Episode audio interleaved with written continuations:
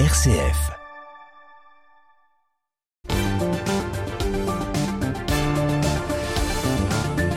Et pour l'heure, nous retrouvons tout de suite Raphaël Delacroix pour sa carte blanche. Bonsoir Raphaël. Bonsoir Thomas. Alors ce soir Raphaël, on va reparler avec vous de ce mot qui fait désormais bien partie de notre vocabulaire, la sobriété énergétique et des conseils du gouvernement en la matière.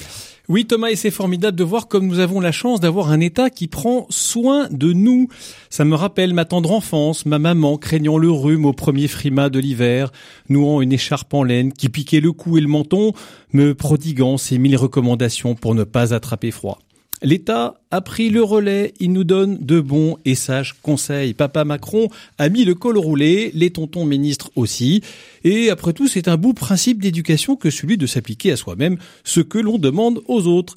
Eh bien moi, Thomas, ça me rassure. Quand papa Macron me dit qu'il faut faire attention à ne pas gaspiller de l'énergie, je me dis qu'il a raison. Tous ces petits gestes du quotidien pour compenser la petite boulette d'avoir sacrifié notre industrie nucléaire, Thomas, eh bien c'est utile. Après tout, nul n'est parfait. Qui n'a jamais fait d'erreur par contre, hein, juste un truc, hein, vous allez peut-être pouvoir m'aider parce qu'à la maison, on chauffait déjà à 18 et ce depuis longtemps parce que le chauffage, ça coûte cher. Alors je me demande du coup s'il faut que je pousse le chauffage à 19 degrés. Non, non, non, Raphaël, restez bien à 18 degrés, ça sera parfait. Allez, trêve d'ironie, c'est normal vu euh, vu la situation que l'État nous indique la marche à suivre. Oui, oui, mais tout à fait normal, Thomas. Hein. Moi déjà, j'avais bien aimé hein, pendant le, Covid les bons conseils de Tonton Véran.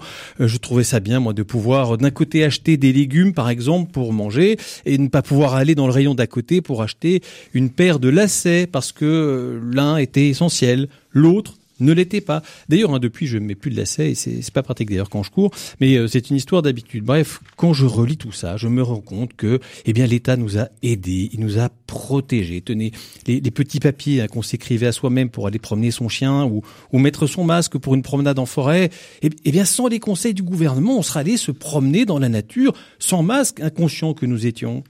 Non, c'est comme mon fils étudiant hein, qui statistiquement ne, ne, pouvait certes pas mourir du Covid, mais j'ai trouvé ça quand même bien qu'on lui demande de passer deux ans devant son écran.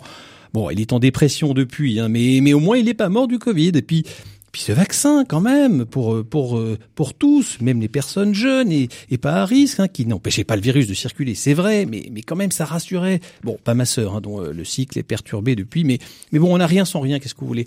Non, ce qui nous sauve hein, quand même, c'est que grâce à l'État qui nous protège, tous ces médecins, ces infirmières et aides-soignants que l'État refuse toujours de de réintégrer parce qu'ils ne sont pas vaccinés. Non, mais sans ça, imaginez la situation sanitaire du pays à cause de de, de tous ces soignants irresponsables. Et puis bah, comme on n'a pas de problème de recrutement dans, dans, le domaine médical, eh bien, ça passe crème, comme disent les jeunes. Non, l'État prend, prend soin de nous, Thomas, et ça, ça rassure vraiment. Et, et puis, s'il voudrait un jour couper, s'il voulait, pardon, un jour couper les chauffe-eau à distance ou mettre en veille nos box Internet grâce à la bonne volonté des opérateurs, eh bien, il le fera, euh, car lui, au moins, c'est ce qui est bon pour nous. Donc, vous voyez, Thomas, moi, je suis très serein pour la suite. Dormez, braves gens, l'État s'occupe de vous.